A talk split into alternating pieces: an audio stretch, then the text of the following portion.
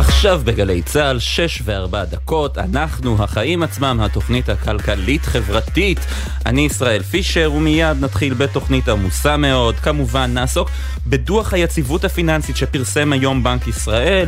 היו שם הרגעות, היו שם מזרות, ננסה להבין איפה הדברים עומדים. גם נדבר על זה שארצות הברית איבדה את דירוג האשראי המושלם שלה על ידי סוכנות דירוג האשראי פיץ'. כן, אותה סוכנות דירוג אשראי שעכשיו כולם מדברים עליה לקראת פרסום הנתונים שלה על כלכלת ישראל.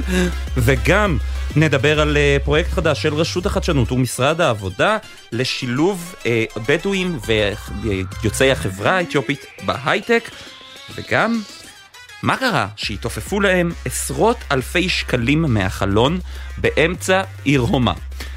כל זה יהיה בהמשך, אבל לפני הכל אני רוצה לדבר על כל נושא אקטואלי, חשוב, לא פחות. היום פנתה מיכל רוזנבוים, יושבת ראש רשות החברות הממשלתיות, אל ראש הממשלה בנימין נתניהו, בבקשה להתערב דחוף בנתק עם השר אמסלם.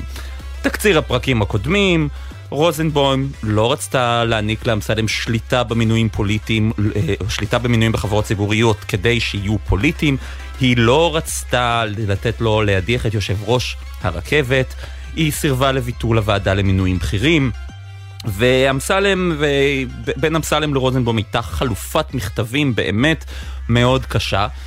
ועכשיו הגיע רוזנבוים למצב שבו היא נאלצת לבקש מראש הממשלה להתערב. למה היא נאלצת לעשות את זה? כי אמסלם בעצמו, שהוא השר הממונה על רשות החברות הממשלתיות, פשוט אמר שהוא לא רוצה יותר לקחת חלק בכל מה שקשור לרשות החברות הממשלתיות. אז הגענו למצב שרשות החברות הזו זה גוף מאוד חשוב, יותר מ70 חברות ממשלתיות שקשורות לתחומי החיים של כולנו, מחשמל ועד מים ותחבורה, פשוט לא רוצה להגיד משותקת, אבל אין שר אחראי עליה ויש הרבה פקמים בעבודה שלה, ורוזנבוים צריכה לבקש מראש הממשלה להתערב, כי השר לא מוכן לקחת אחריות. נקווה שהמשבר הזה ייפטר במהרה, אבל בינתיים אנחנו כאן מתחילים.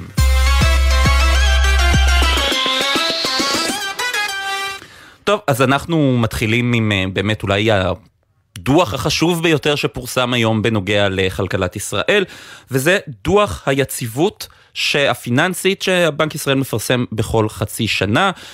כדי לדון על הדוח הזה נדבר עם דוקטור עדי ברנדר, מנהל חטיבת המחקר של בנק ישראל. שלום, ערב טוב. ערב טוב. אנחנו רואים בדוח הזה מצד אחד הרגעות, המצב פה טוב, יציב, המערכת איתנה, ומהצד השני יש גם כל מיני הזרות שקשורות לאי ודאות, ובעצם ברמזור שלכם העליתם את רמת הסיכון מבינונית נמוכה לבינונית גבוהה. אז מה צריך ללמוד מהדוח הזה? הדגש בדוח הוא באמת שהמערכת היא יציבה מתוך מספר פרמטרים שאנחנו בוחנים. אחד מהם הוא המצב המקרו-כלכלי, ובבדיקה של הסעיף הזה אנחנו מוצאים שהסיכון עלה מדרגת סיכון בינונית נמוכה לבינונית גבוהה, בעוד שכל שאר הסיכונים נותרו ברמה שהם היו קודם לכן.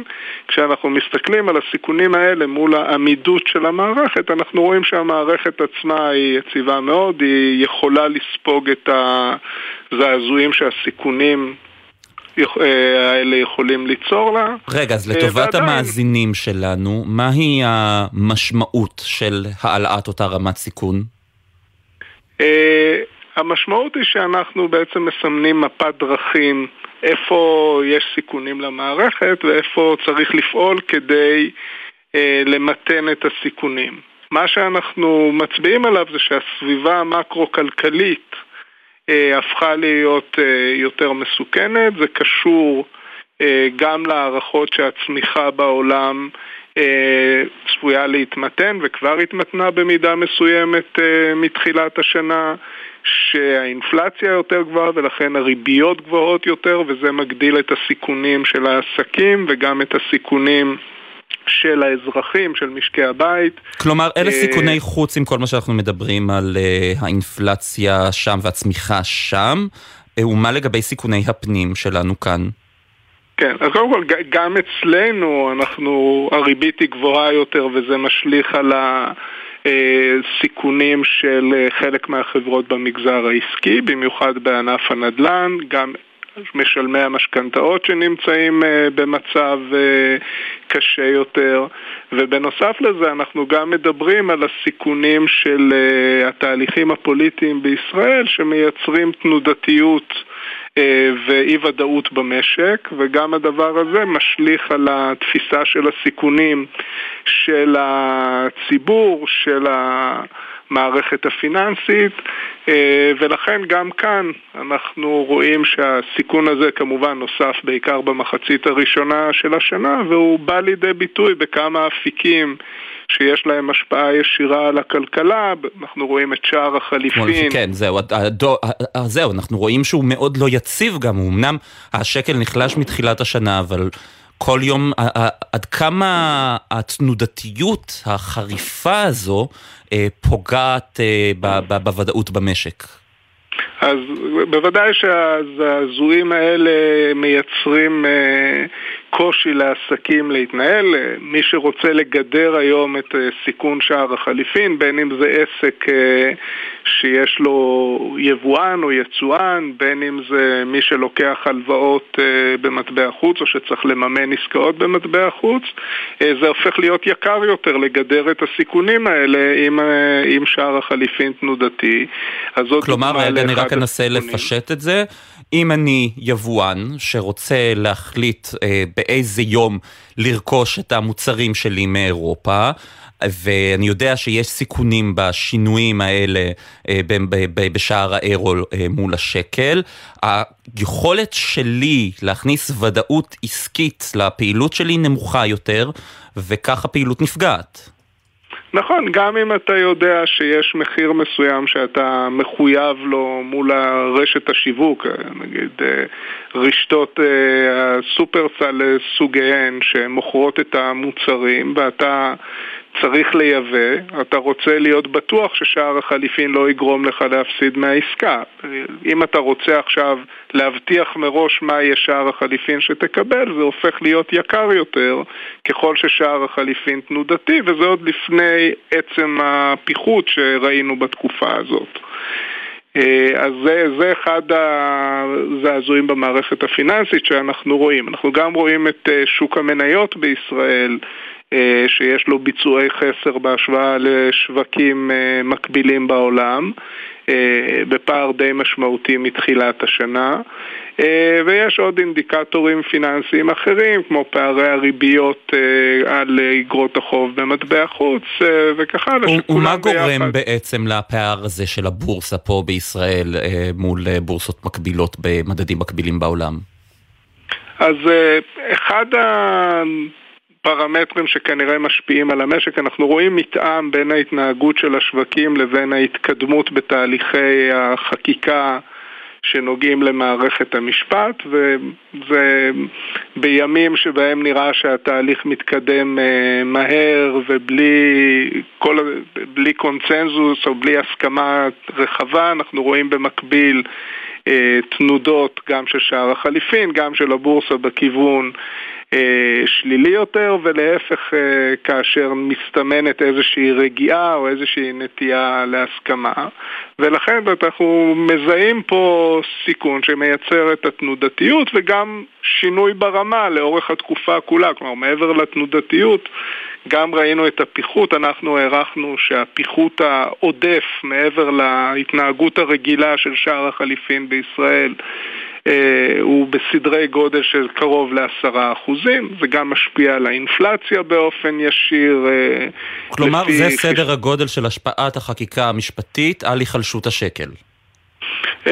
כן, זה חישוב, אנחנו יכולים לזהות מה רמת הפיחות העודף בתקופה הזאת, והערכה היא שזה קשור במידה רבה, גם בגלל שאנחנו מזהים את התנודתיות היומית של שער החליפין, שיש לזה מתאם עם ההתפתחויות בתהליכי החקיקה. וזה כמובן לפי הערכות שלנו משפיע לפחות ב1% עד 1.5%, בהערכות שמרניות, גם על קצב האינפלציה בתקופה הזאת. כלומר, צריך להגיד את זה, שאם קצב האינפלציה לא היה כל כך גבוה, לא הייתה כזאת תנודתיות, יכול להיות שבנק ישראל גם לא היה צריך להעלות את הריבית לרמה כה גבוהה. כן, בסופו של דבר, בנק ישראל אמון קודם כל על שמירת האינפלציה ברמה נמוכה, כדי להביא אותה לתחום היעד, וככל שהאינפלציה נמוכה יותר, זה בוודאי מוליך לפוטנציאל ריבית נמוכה יותר. בואו נדבר רגע על משקי הבית. אתם זיהיתם בדוח שלכם עלייה של יותר מ-800 שקלים בהחזר המשכנתאות וחובות מאפריל 2022 לאפריל 2023. מעבר לנתון המספרי הזה, יש איזושהי, אולי אתם מזהים איזושהי עלייה בסיכון של משקי בית שהם לא יוכלו להחזיר את ההלוואות הללו? אז בטווח הקצר אנחנו רואים שמשקי הבית משלמים את המשכנתאות בצורה מאוד מדויקת.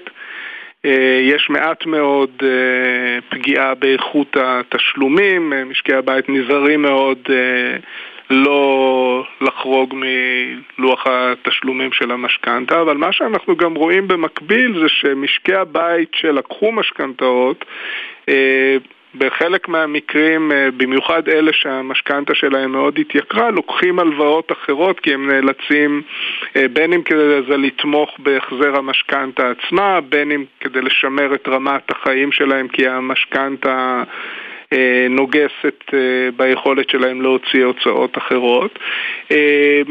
והסיכון הוא בכך העלייה הכוללת בנטל ההחזרים, ככל שהיא תתמשך, תביא את משקי הבית האלה בסופו של דבר לקשיים. אנחנו לא רואים את הסיכון הזה מתממש כרגע, אבל אנחנו בהחלט בטווח הבינוני, ככל שנשאר ברמת ריביות גבוהה ויכול להתווסף לזה החשש גם מההאטה של המשק, שאז גם השכר יכול להיפגע, עצם התעסוקה יכולה להיפגע, מופיע פה סיכון. אני מדגיש, אנחנו מסתכלים כל הזמן על סיכונים, לאו דווקא על דברים שקורים בפועל. מטרת הדוח היא בדיוק להזהיר. להיערך. ולהיערך, כן. כן, דוקטור עדי ברנדר, מנהל חטיבת המחקר בבנק ישראל, תודה רבה. תודה, ערב טוב. ואחרי הנתונים הללו פרסמו במחאת ההייטקיסטים באמת עוד אזהרה שהנתונים הללו ממחישים בעצם את מה שהם חוששים ממנו. שי דתיקה ממחאת ההייטקיסטים ומנכ"ל חברת INX, ערב טוב, שלום. ערב טוב, שלום. אז דוקטור עדי ברנדר שדיברנו איתו עכשיו, מנהל חטיבת המחקר בבנק ישראל, אמנם הצביע על הקשר בין המשך החקיקה המשפטית לירידה במדדים או להיחלשות הבורסה ופגיעה בשקל, אבל מנקודת המבט של ההייטק, הם בדוח הזה עדיין כותבים ש אין סכנה או אין פגיעה ממשית ביציבות של המשק. יש הבדל, ואנחנו צריכים להסתכל על נתונים לטווח קצר ובין נתונים לטווח בינוני וארוך. גם בדוח עצמו של בנק ישראל הם מדגישים את הפערים האלו. כשאנחנו מדברים על ההייטק ואנחנו מדברים על חברות שמגייסות הון, תהליכי הגיוס הם תהליכים ארוכים. ולכן הרבה מאוד דברים שראינו קורים במהלך ינואר, פברואר, מרץ, למעשה התהליך התחיל כבר בסוף שנה שעברה, באוקטובר, נובמבר, דצמבר 2022, טרום החקיקה או טרום החשש מהחקיקה המשפטית. וברבעון השני, באפריל, מאי, יוני של 2023, למעשה אנחנו, גם ברבעון הראשון וגם ברבעון השני, אנחנו רואים כבר ירידה הרבה יותר משמעותית. העניין הוא שוב פעם שהטווח הבינוני והארוך, חברה שגייסה כסף במהלך 2022 ובמהלך 2023, למעשה יש לה הון, בדרך כלל חברות מגייסות לתהליך של שנה, שנתיים קדימה. הירידה המהותית שאנחנו רואים בהשקעות בהייטק, במחצית הראשונה של 2023, תבוא לידי ביטוי במספרים, רק בסוף 23 ובמהלך 24. אבל אנחנו ראינו ירידה בהשקעות בכל העולם, לאו דווקא בישראל. נכון, אנחנו ראינו ירידה בהשקעות בכל העולם. יחד עם זה בישראל ראינו ירידה של כ-75% ביחס לשנה שעברה, בעוד שלא בכל העולם היינו ב-75%. בחלק ממדינות העולם היינו דומים אלינו, כמו באנגליה, ששם היה את סיפור הברקזיט, ובמדינות אחרות היינו ב-50%.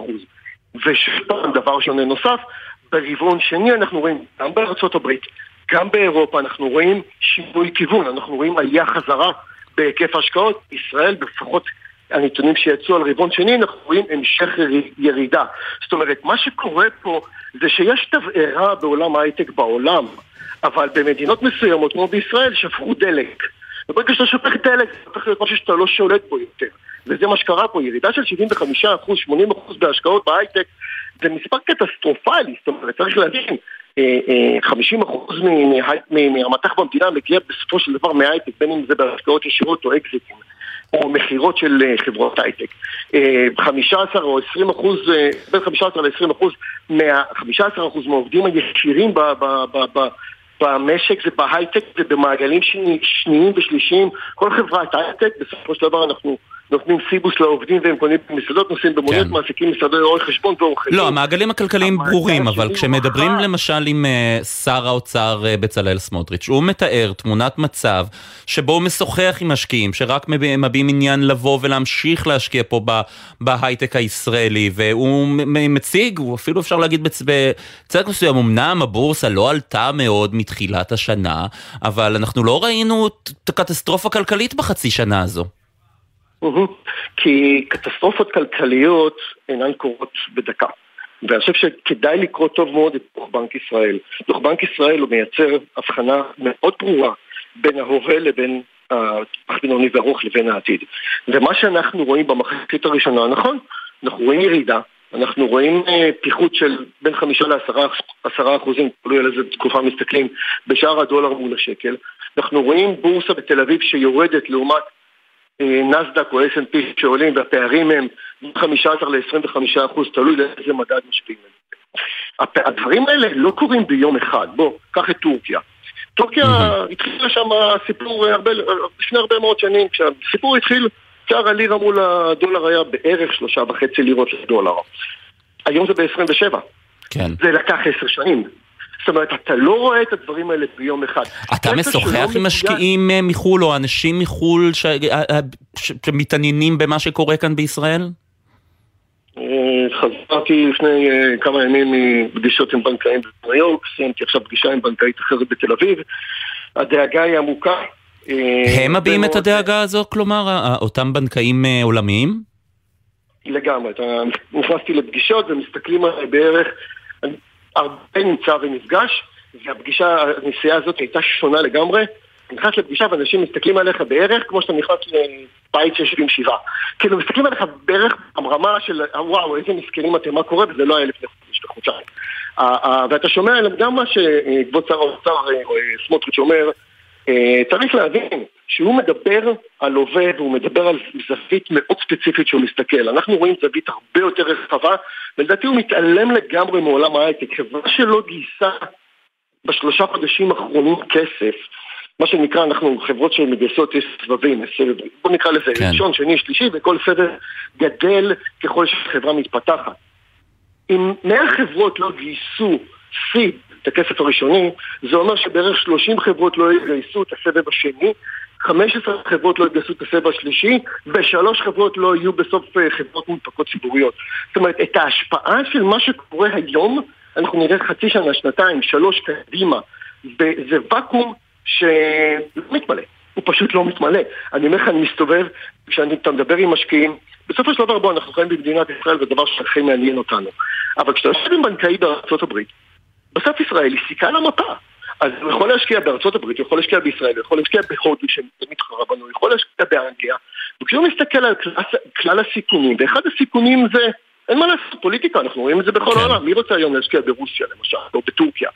אז כשהוא מסתכל על זה, הוא אומר, מה, יש לי חברה, תאומה. בוא, יש חברות דומות, גם אם אתה מסתכל על וויז, פנטסטי, אבל הם לא היו היחידים.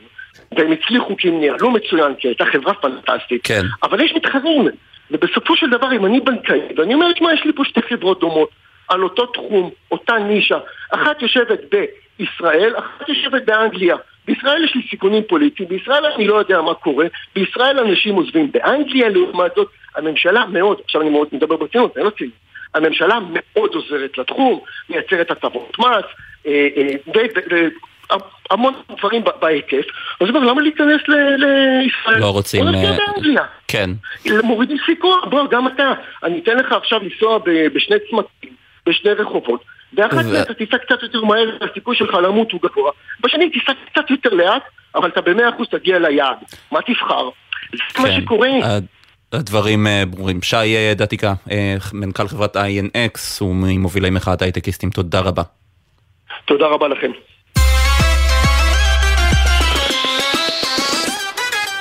ועכשיו אנחנו עוברים מישראל אל ארצות הברית, שם הורידה סוכנות דירוג האשראי פיץ', כן, אותה פיץ' שאנחנו מדברים עליה כל הזמן בשבועות האחרונים, את דירוג האשראי המושלם של ארצות הברית.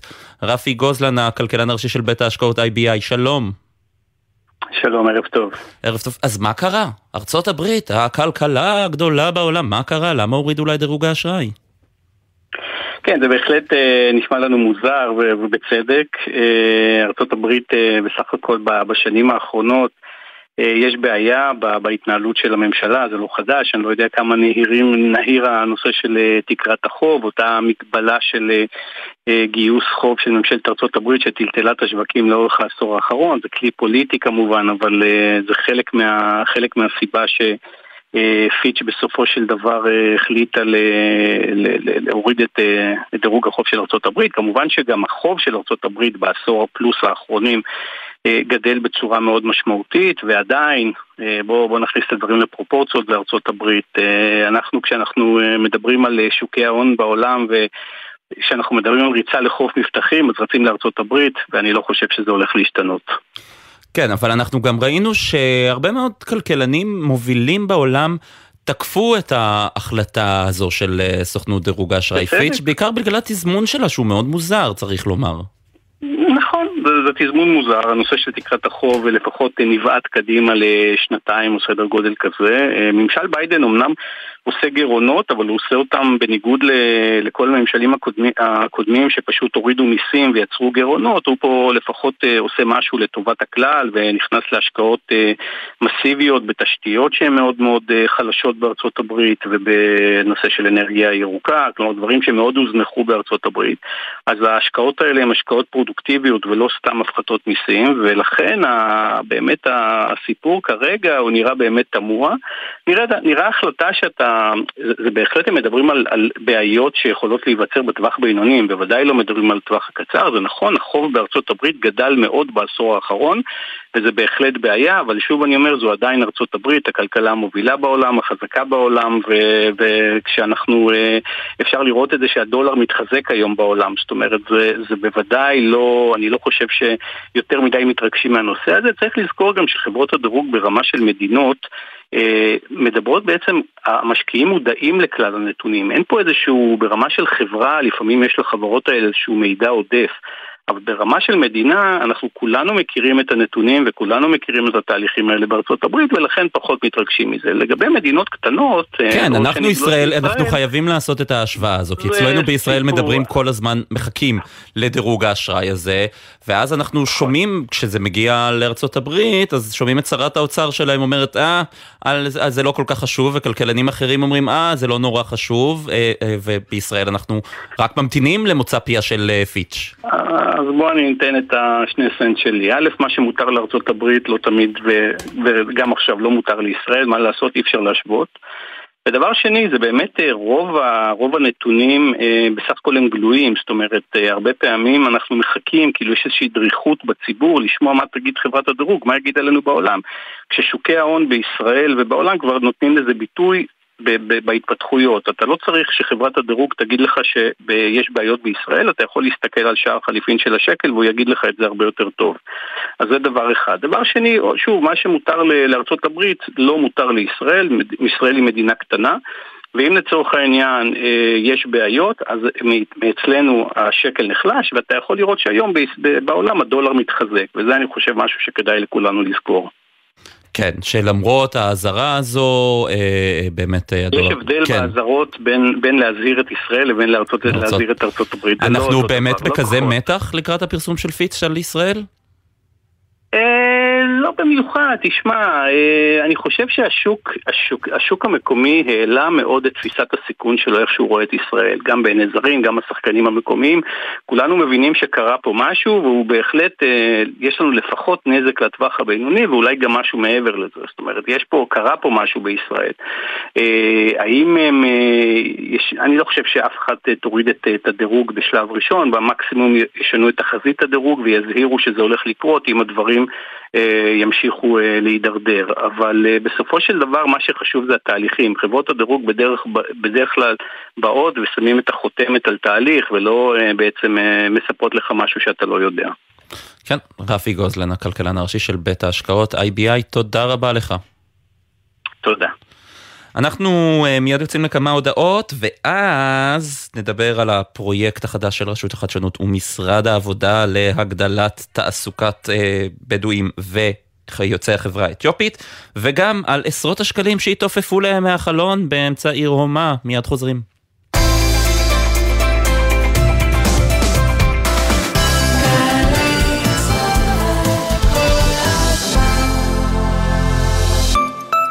חוזרים מחול? ודאו שאין לכם טרול בטרולי. צמחים, פירות, ירקות ודברי עט מחוץ לארץ עלולים לשאת מחלות ולחבל בחקלאות שלנו. חוק הגנת הצומח אוסר להכניס צמחים, פירות, ירקות ודברי עץ ארצה. ודאו שאין לכם טרולים בטרולי ותימנעו מכנסות. משרד החקלאות ופיתוח הכפר. השירותים להגנת הצומח ולביקורת. תזמורת ירושלים, מזרח ומערב, בניצוח המאסטרו תום כהן, בערב ראשון מסוגו. על במה אחת, נוגה ארז, אסף אבידן, אמיר גרינברג, 28 באוגוסט, ירושלים, בריכת הסולטן, במסגרת פסטיבל ירושלים, מזרח ומערב, לכרטיסים, קופת תל אביב.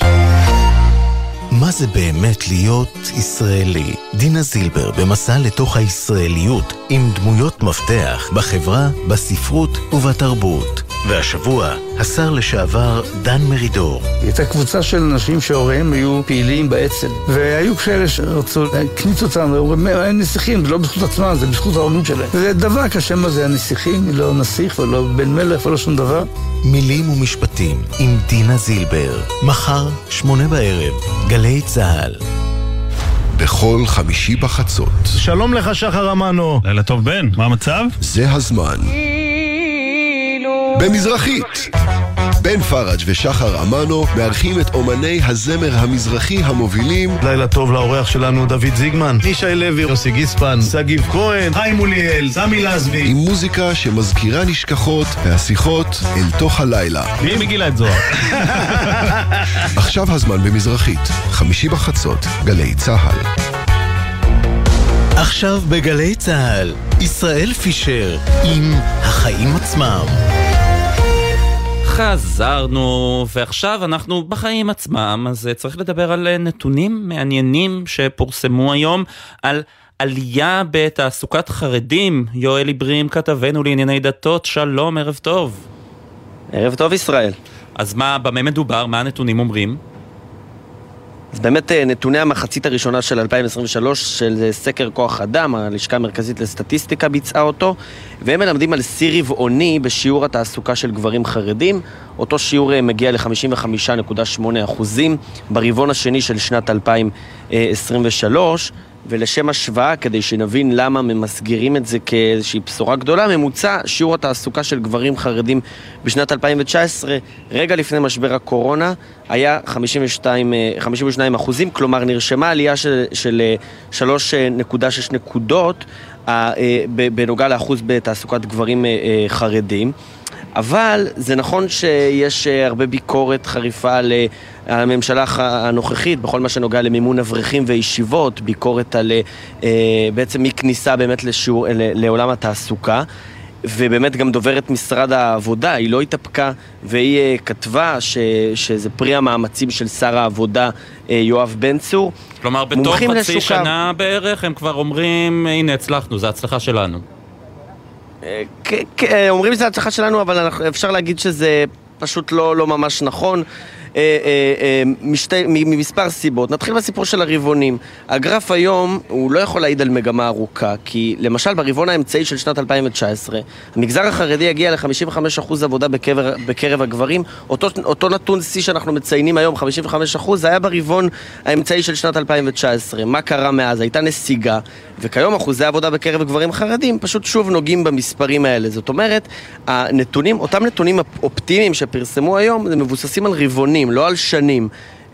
זאת אומרת, ברור שהמגמה בעלייה, אבל לא כזו שאפשר להגיד שיכולה להבטיח שזה ימשיך. ודבר נוסף, הנתון הנוכחי בסופו של דבר, הוא לא מספיק מזהיר, מכיוון שיעדי הממשלה בשנת 2020 בתקופה של הקורונה היו על שיעור תעסוקה של 63%, זאת אומרת 63%, זאת אומרת המדינה אמרה בשנת 2020 שמבחינתנו המצב האידיאלי בנוגע לשילוב החרדים בתעסוקה יהיה ש63% מהגברים החרדים יצאו לעבוד, והיום אנחנו על הרבה פחות, לא מתקרבים בכלל לקצב הזה. דבר נוסף, וזה העיר את עינינו דוקטור גלעד מלאך, ראש התוכנית חרדים בישראל במכון הישראלי לדמוקרטיה, והוא אומר ששיעור התעסוקה שעולה עכשיו, שאנחנו רואים שעולה, זה על רקע גידול העלייה ביוקר המחיה, ובעיקר הגידול גם במשכנתאות. בסופו של דבר, גם החרדים צריכים לדעת מאיפה הם קונים את ה... כלומר, זה מוכיח שכשאין להם ברירה, הם צריכים לצאת לעבוד. זאת אומרת, כל מי שאומר שקיצוץ הקצבאות לא יתרום ליציאה שלהם לעבודה. טוב, קודם כל אנחנו יודעים שבשנת 2003, כשנתניהו כשר אוצר קיצץ את הקצבאות החרדים, היה גידול משמעותי של הגברים החרדים שיצאו לעולם התעסוקה, בגלל שלא היה להם באמת מאיפה לממן. יש גבול כמה אתה יכול להיות תלוי בקהילה שלך ובתרומות. אז הפעם זה יוקר המחיה. זה מה שדוקטור גלעד מלאך טוען. בסופו של דבר השינוי האמיתי, אומרים המומחים, רק עם גידול חד, שיהיו היקפי בלימודי הליבה, יציאה נרחבת יותר בגילים הצעירים. צריך גם לזכור, וזה נתון בעיניי חשוב מאוד, שיעור הפריון. היום גבר חרדי מרוויח הרבה פחות ממה שמרוויח גבר שאינו חרדי, וזה בעצם מעיד על היכולת הפריון של גבר חרדי פשוט נמוכה. אז זה נכון שאולי יש איזושהי עלייה מסוימת בשיעורי התעסוקה, אבל אולי הנתונים אופטימיים, אבל אי אפשר להכריז פה על איזשהו מהפכה דרמטית בתוך המגזר החרדי. יואל עיברים, כתבנו לענייני דתות, תודה רבה.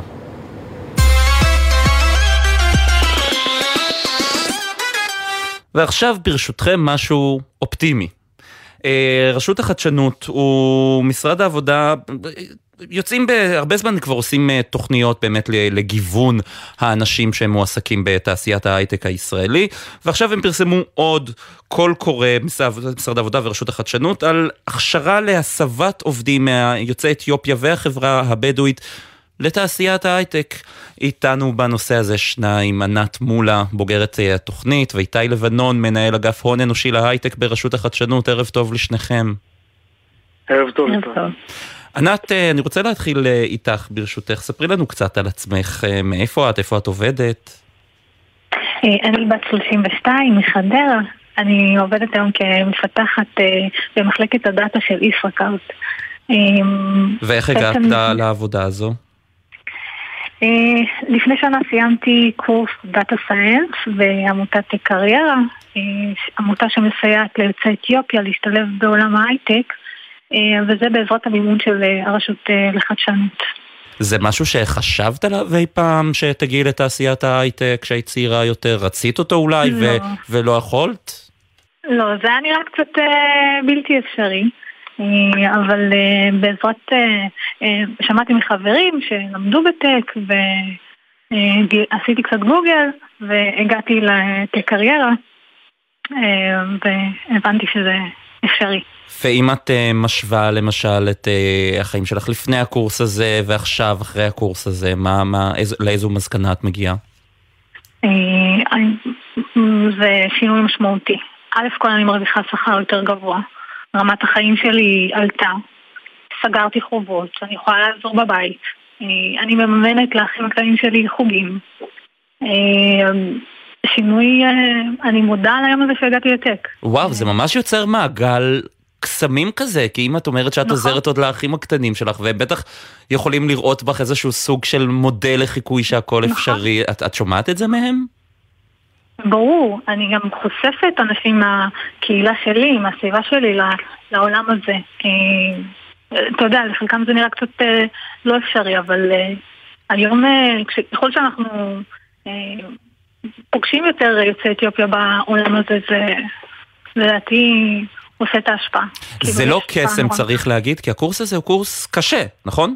ברור, כן. זה בוטקאמפ של 600 שעות לימוד, 400 שעות של תרגול, 5 ימים. לימוד, אנחנו לומדים מבוקר עד ערב.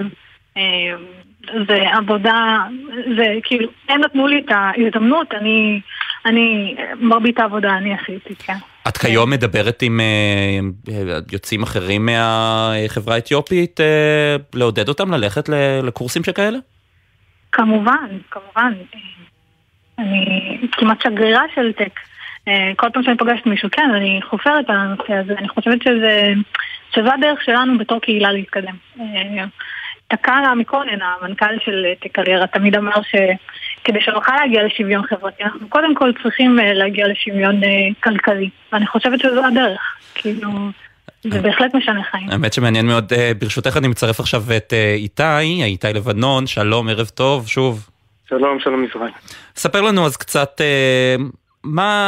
איך אתם מגיעים לאוכלוסיות האלה? איך אתם משכנעים אותם להיכנס לקורסים האלה? שאלה טובה. קודם כל, אני שמח שפתחת עם ענת, כי אין כמו דוגמה מוחשית מהשטח. זה סיפור מהמם בעיניי, אני באמת מתרגש בסיפור הזה, אני צריך להגיד. כן, אני אומר, אני יכול להגיד גם שאני באופן אישי יצא לי להיות בטקס הסיום של, יכול להיות שאני הייתה אחת מהם לפני כחצי שנה, על גג של חברת הייטק בהרצליה פיתוח, ממש, מעל 20 נשים, יוצאי אתיופיה, וכולם עם זיק בעיניים, פשוט מדהים. עכשיו לשאלתך. כן, אז איך מגייסים, איך מביאים אותם? אולי זה חלק קשה, לא? תשמע, אנחנו ברשות החדשנות, ביחד עם משרד העבודה, כמו שציינת, שותפים, אנחנו בעצם, יש לנו פלטפורמה שנקראת מסלול 44, שזה בעצם מסלול גמיש, קרן הון האנושי, כמו קרן הון סיכון. אנחנו מציבים את האתגר, במקרה הזה, הכל הקורא שהוצאנו ליוצאי העדה האתיופית, ובעצם גם לחברה הבדואית, ואנחנו בעצם אומרים, תביאו לנו תוכניות חדשות, תוכניות שלא היו קודם. אני יכול להגיד שעד היום, אם אני מסתכל על שני הקהילות האלה, היו תוכניות של מה שנקרא, פחות מאצבעות יד אחת. וזה מה שאנחנו רוצים. אנחנו רוצים שיהיה עוד ועוד תוכניות לקהלים האלה. אנחנו רוצים שמה שנקרא קטר ההייטק, שסוחב את המשק, יצטרפו עוד ועוד קהלים לרכבת ההצלחה הזאת. וזה המטרה. המטרה היא בעצם לקחת אוכלוסיות, שכמו שאמרת שזה לא משהו שהוא ככה במיינסטרים, ואיך אנחנו עכשיו מפתחים תוכניות יהודיות עם הכשרות שבעצם מלוות אותם עם מעסיק בקצה. ההכשרה היא מחולקת בגדול לארבעה חלקים. זהו, מה צפוי בעצם למי שמועמד לתוכנית כזו? מה הוא צריך לחפש, לצפות לו? אז קודם כל, הכל קורה הזה הוא יהיה באוויר עד ה-21/9, כחודש וחצי, ואז התוכניות יוגשו אלינו, ויש ועדת מחקר שבוחרת את התוכניות שיקבלו את הניקוד הכי גבוה. לאחר מכן, התוכניות יופעלו ממש תוך, באזור נובמבר, זאת אומרת, זה יופעל עוד השנה. התהליך הראשון יהיה בעצם שלב של קליטה לתוכנית, עובר לשלב התיאורטי, שלב ההכשרה, כמו ששמעת גם מענת, זה תוכניות של מאות שעות, זה תוכניות איכותיות, מעל חצי שנה. יהיה בהם שילוב גם של פרויקט גמר, מה שנקרא OJT, On Job Training, וחיבור למעסיקים. מאוד חשוב לנו שאותם אלה שיסיימו את התוכניות, גם יהיו מועסקים בתעשייה, אם זה בתפקידי פיתוח, מה שנקרא תפקידים טכנולוגיים, ואם זה מקצועות... אתם עוזרים אחר כך גם בהשמה בעצם? אנחנו בעצם מראש דורשים בתוכניות שיהיה גם מרכיב של השמה. אני יכול להגיד שגם השותפים שלנו, המשרד לשוויון חברתי, האגף לפיתוח כלכלי חברתי וגם משרד העבודה, זה מה שנקרא נר לרגלינו, ההשמה בקצה. אנחנו מאוד מאמינים שהתוכניות האלה יצליחו, ובעצם יעבו מנוף לצמיחה עתידית. זאת אומרת, זה רק מה שנקרא רק הספתח. אנחנו מאוד בטוחים בהצלחה של התוכניות האלה. ובכל זאת, מה עוד אתה... יכול לקוות לו בהצלחה של תוכניות כאלה, להגיע לחזק יותר לקהלים האלה, להצליח לפרסם את זה יותר טוב בקרב הקהלים האלה? קודם כל אנחנו עושים גם באמת וובינרים שדרכם נרשמים, אני יכול להגיד שכבר פרסמנו את זה רק לפני מספר ימים, ויש כבר עשרות פניות, רק בשבוע האחרון היו לנו, לי באופן אישי היו גם שיחות גם עם יזמים, יוצאי העדה האתיופית וגם עם גופים וחברות שמתכוונים להגיש, אז אני כבר רואה שיש מה שנקרא את הבאז בשוק. אני יכול להגיד שעד היום לא יצא כל קורא שמיועד לאוכלוסיות האלה, לכאלה האלה, והגיע הזמן שזה הגיע, טוב שזה הגיע, ולכן אנחנו בטוחים שזה יגדיל גם את האחוז שלהם וגם מבחינה מספרית. כן, זה מאוד מעודד לשמוע. איתי לבנון, מנהל אגף אנושי להייטק ברשות החדשנות. תודה. וענת מולה, בוגרת התוכנית, תודה רבה לשניכם. תודה. ועכשיו אנחנו נדבר על מה שחיכיתם לו מתחילת התוכנית בערך. איך קרה שהתעופפו להם עשרות אלפי שקלים מהחלון, אפשר להגיד איפה זה? זה היה בשפרעם. שלום לך רב פקיד דוד ציטרון, סגן מפקד תחנת שפרעם. שלום לכם, שלום לכולם. ואיתנו גם קרן שוורצמן, ראש צוות החקירה בחקירות מכס ומע"מ, חיפה והצפון. ערב טוב. אז בואו תספרו לנו, דוד, מה קרה? איך כסף אף ככה מהחלון? המשטרה התחילה לחלק כסף או שלא? כן. טוב, ערב טוב. משטרת ישראל, תראה, בסוף משטרת ישראל משתפת פעולה כנגד ארגוני פשיעה בכלל ועבריינים, עם לא מעט שותפים בארגוני אכיפה במדינה, אז באמת, אתמול אנחנו יחד עם חקירות מכס ומע"מ חיפה, נצרת, עם ההוצאה לפועל, וזה המקום גם להגיד תודה לך קרן ולהודות לכם, כי בסוף השיתוף פעולה הזה מוביל ללא מעט הצלחות ולהרתעה כנגד ארגונים. רגע, אז מה קרה אתמול? יפה, מה קרה אתמול? אתמול אנחנו מגיעים יחד, כמו שאנחנו עושים כמעט בכל פעם, דופקים על הדלת של מסוע הצו לטובת העניין, ופשוט כמו שתיארת את זה, כסף שנופל לך על הראש, לא פחות מזה, זה פשוט גשם של כסף, עשרות אלפי שקלים שנופלים עליך בצבעים שונים, כחולים, צהובים, ירוקים. זה היה שקלים או גם דולרים ויורו וכזה?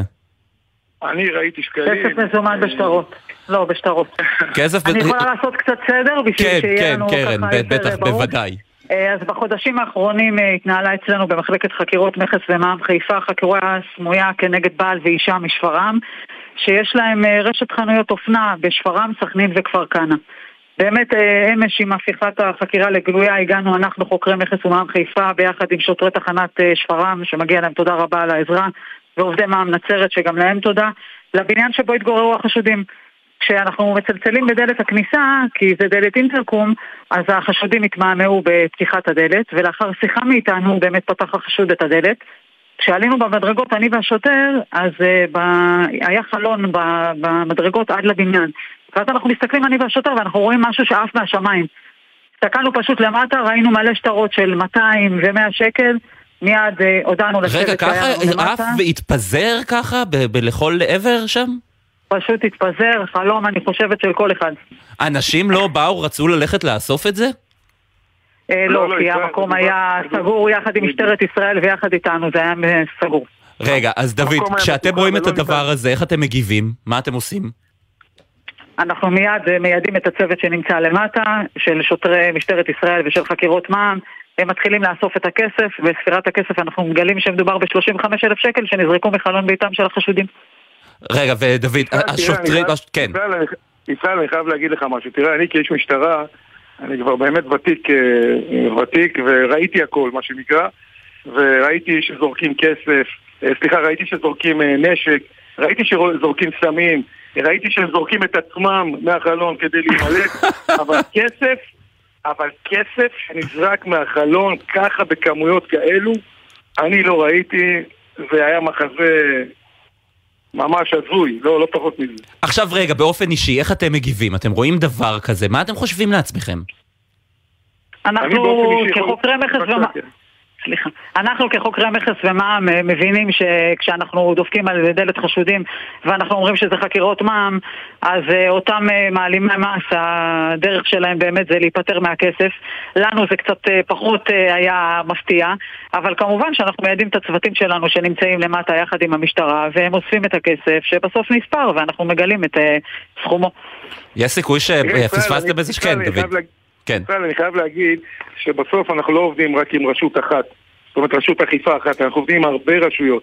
זאת אומרת, אני נחשף ללא מעט דברים שאמורים לזרק מחלונות ונזרקים, אבל שוב פעם אני מחדד את הנושא הזה מבחינתי, כי זה קצת נשמע ככה מצחיק, אבל לזרוק כסף ולהבין שאולי באמת הכסף הזה יתעדה באוויר ולא ימצאו אותו, זה גם... תפיסה מעוותת של העבריין במקרה הזה. כן, לכל המאזינים שלנו, אני רק רוצה להעביר את זה איתך, רב פקד ציטרון, אין סיכוי שפספסתם שם איזה שטר, נכון? שלא הולכו לחפש עכשיו. לא, לא, אין מה, מה פתאום, אין שום דבר, אין שום דבר, הכל נקי. קרן. תאמין לי, אחרי שחוקרי מע"מ נמצאים, לא תמצא שקל. זה טוב, זה טוב. קרן, מותר להחזיק כל כך הרבה מזומן בבית? העבירות שלהם הם בחשד להעלמת עסקאות, ככה שגם מבחינת החזקת הכסף אסור להם שיהיה להם אותו בבית, אבל בחקירה, וכמובן שיש עוד חקירה נוספת עוד בדרך, אתמול הם נחקרו חקירה ראשונית והוא בפני שופט ושחררו בתנאים מקבילים, כמובן שזה רק מחזק את החשדות כנגדם. יופי, תודה רבה לשניכם, רב פקד דוד ציטרון, סגן מפקד תחנת שפרעם, וקרן שוורצמן, ראש צוות החקירה בחקירות מכס ומע"מ, חיפה והצפון. תודה רבה לשניכם. תודה רבה לך. תודה. ועכשיו אנחנו בפינתנו האהובה, מטבע חוץ, עם סיפורים מעניינים מהעולם ושקשורים גם לכלכלה. שלום לך, כתב חדשות החוץ ברק בטש. שלום ישראל, ערב טוב. על מה מדברים היום? היום אנחנו מדברים על חברות אופנה. חברות בגדים. אופנה זה טוב, לא? כן, תשמע, אופנה זה טוב, אני חושב שזה באמת עניין של איזה חברה, ואנחנו נגיע גם לנושא של איך היא מתייחסת לסביבה. אז לא הכל טוב באופנה. לא הכל טוב באופנה, ישראל. בעצם, כמה פעמים אתה בשנה הולך לקנות בגדים? יותר מדי. יותר מדי. יותר מדי, באמת יותר מדי. אז באמת, בשנים האחרונות אנחנו רואים יותר תופעה של אנשים שקונים, משתמשים פעם אחת, ואז קונים שוב. עכשיו, מה שקורה בעצם עם הבגדים האלה, בהרבה מאוד פעמים, חלק באמת גדול מהמקרים, הם בעצם נזרקים בסביבה, לא ממוחזרים, ובאמת זה נוצרה בעיה די גדולה של זיהום, של באמת בגדים ומוצרי ביגוד בסביבה. זה לא רק אנשים שמשליכים, זה גם חברות אופנה, שבעצם אנחנו רואים בשנים האחרונות באמת קמפיינים של... בעצם לשמור על הסביבה של חברות ביגוד. בעצם השימוש החד פעמי הזה שלנו בבגדים, גורם לנו לקנות יותר בגדים, והתהליך הזה מזהם. נכון, אז התהליך הזה מזהם, ובאמת יש דוח די מקיף שיצא בנושא, של ארגון ללא מטרות רווח, שנקרא Fashion Revolution, הוא מפרסם מדי שנה מדד שקיפות באופנה, זה באמת סקירה שמדרגת את 250 החברות מותגי האופנה הגדולים בעולם, והוא בעצם גילה נתונים די מעניינים על באמת המותגים הכי גדולים בעולם, באמת סקר חברות כמו זרה ומנגו וסליו, מותגים שכולנו מכירים, אני חושב שכולנו לגבי מידת השקיפות שלהם. נכון, ואנחנו גילינו למעשה לפי הדוח שיש חברות ש השקיפות שלהן היא כמעט ולא קיימת, זאת אומרת, הם טוענים כלפי חוץ שהם דואגים לסביבה והם ממחזרים, וקמפיינים של הבגדים שלנו מיוצרים מפלסטיקים ומדברים, אתה יודע, שמוחזרו, ולמעשה אתה מגלה שלא ככה דבר, ומאחורי הקלעים הם מזהמים, ולא רק מזהמים, הם פוגעים, אנחנו, קודם כל, כל עניין גלי החום, ואנחנו מודעים לזה שההתחממות הגלובלית בשנים האחרונות באמת נהיה עניין יותר מהותי, אז נחמד, אבל לא כל כך נחמד לגלות שגם לחברות האופנה והביגוד יש חלק בדבר. יש חברות, ממש קיבלו ציונים. ממש קיבלו ציונים. עכשיו, אנחנו לא ניכנס וככה נעשה, נחפיש את החברות, אבל כן ניכנס לחברות שבאמת קיבלו דירוג נמוך, כמו סליו שקיבלה 1% בדירוג השקיפות, זאת אומרת, 1% שקיפות, זה מה שהיא קיבלה. אנחנו לא יודעים מספיק אז איך היא מתייחסת לעובדים שלה, ובאיזה אלו כימיקלים היא משתמשת. נכון, אנחנו לא יודעים באילו כימיקלים היא משתמשת, אנחנו כן יודעים שכנראה לא באמת חשוב להם שם בחברה, לשקף לנו ציבור הקונים. אז תן עוד דוגמה חוץ מסליו. ריבוק, לצורך העניין, אני חייב לומר, ריבוק, בעיניי לפחות, אני הייתי קונה שם הרבה, עכשיו אני, אתה יודע, אתה כבר לא יודע מה לחשוב, כי חברת אופנה שבאה ואומרת לך, הבגדים שלנו, הרי ריבוק חברת מותג ספורט לצורך העניין. הרבה מותגי ספורט בשנים האחרונות מאוד מאוד נכנסו לעניין הזה של אקלים וסביבה וטבע ירוק והכל. אבל היתרון שיש מדד כזה זה בכך שהוא מגביר את המודעות וגורם לחברות לחשוב, אני לא רוצה להופיע במקום כל כך נמוך במדד. ברק בטש, כתב חדשות החוץ, תודה רבה. תודה לך. הנה אתם שומעים ברקע את מדונה, אנחנו מסיימים את החיים עצמם להיום. ברק בטש, נגיד תודה לך גם על ההפקה היום. תודה לך.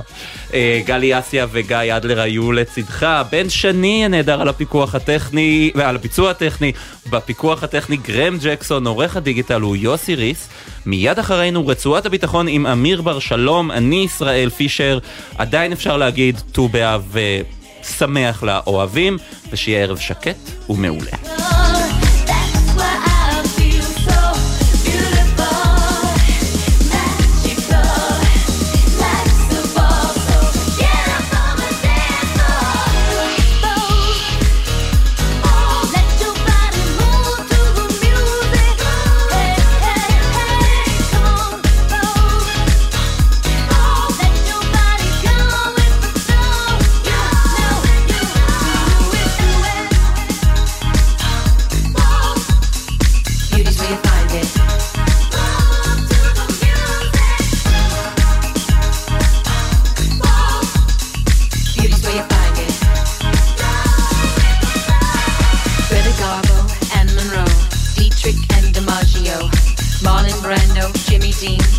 On the cover of a magazine, Grace Kelly, Harlow Jean, picture of a beauty queen, Jean Kelly, Fred Astaire, Ginger Rogers, dance on air.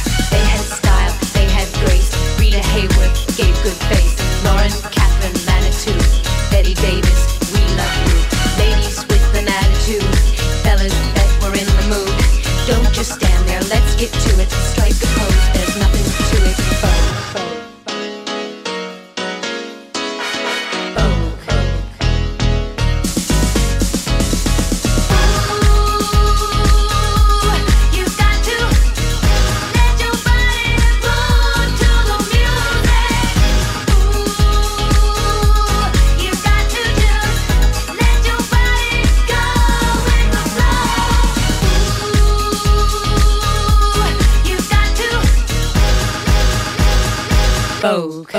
בחסות הפניקס סמארט, המעניקה עד 45% הנחה בביטוח המקיף. כוכבית 5432, או חפשו הפניקס סמארט בגוגל. כפוף לתקנון המבצע, הפניקס חברה לביטוח בע"מ. בחסות אייס, המציע לכם את מבצעי סי הקיץ. כמו מאוורר בריזה כולל תאורת לד שבמבצע ב199 שקלים.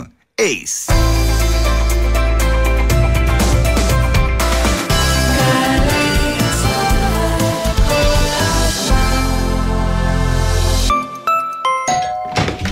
אורי חזקיה! שקע ותקע? מכבודנו ובעצמנו. מצטער, זה לא זמן טוב. בדיוק עברתי דירה, ואני צריך להתקשר לחברת החשמל, לעדכן פרטים. להתקשר? אתה באמת מצחיק. תשלח וואטסאפ. וואטסאפ? שקע, תסביר. עברתם דירה וצריכים לעדכן פרטים בחברת החשמל? אפשר לשלוח וואטסאפ. חברת החשמל זמינים גם בוואטסאפ, במספר 055-7000-103. יזמים וקבלנים, קחו רגע שקט והקשיבו לים. הוא קורא לכם שלא להחמיץ את המכרז החדש של רשות מקרקעי ישראל ברוב שירת הים בנתניה. לאחר שיקום הקרקע והחזרת החוף לציבור, יצאנו לדרך. 8 מתחמים למגורים, תיירות ופנאי, במיקום מושלם ברצועת החוף בנתניה עם ים של אפשרויות. יזמים וקבלנים, אל תחמיצו את ההזדמנות. לפרטים ולהגשת הצעות, ייכנסו לאתר רמי. מועד אחרון 14 באוגוסט. רשות מקרקעי ישראל. וואו! לאן אתה ממהר אח שלי? מולך רבת רועי שמיה, לוחם מחטיבת כפיר. תוריד קצת את הרגל מהגז. אתה לא בפעילות מבצעית באיום ממשי לחייך. כשאתה נוסע מהר, גם אם הנהג תותח כמוך, היכולת שלך להגיב בזמן לסכנה נמוכה יותר. אז סע לפי המהירות המותרת, ובהיר, אפילו לאט יותר. סומך עליך אח שלי. גם אני מחויב לאנשים שבדרך עם הרלב"ד. האם חשבתם פעם עד כמה האזנות סתר נפוצות בארצנו? אני לא זוכרת תיק בלי האזנות סתר. איך קרה שאלפי ישראלים מצאו את עצמם מכורים למשככי כאבים? זה הפך להיות תלות טוטלית. או איזו עזרה מהמדינה מקבלות משפחות הנעדרים האזרחים בארץ? כולנו נמצאים לבד המערכת הזאת. כל אחד מהנושאים הללו חי ובוער ומשפיע על החיים של אלפים מאיתנו. אבל מתי בפעם האחרונה שמעתם מישהו מדבר עליהם? בדיוק לשם כך יצרנו את התחקיר. גלי צהל בשיתוף פעולה עם שומרים צוללים בכל פרק בעסקת אל התופעות המסעירות ביותר, אך הנסתרות והרחוקות מהכותרות היומיומיות. התחקיר, בהגשת עמית תומר ורוני זינגר. בכל זמן שתרצו באתר וביישומון גלץ גלגלץ, ובכל מקום שאתם מאזינים להסקתים שלכם.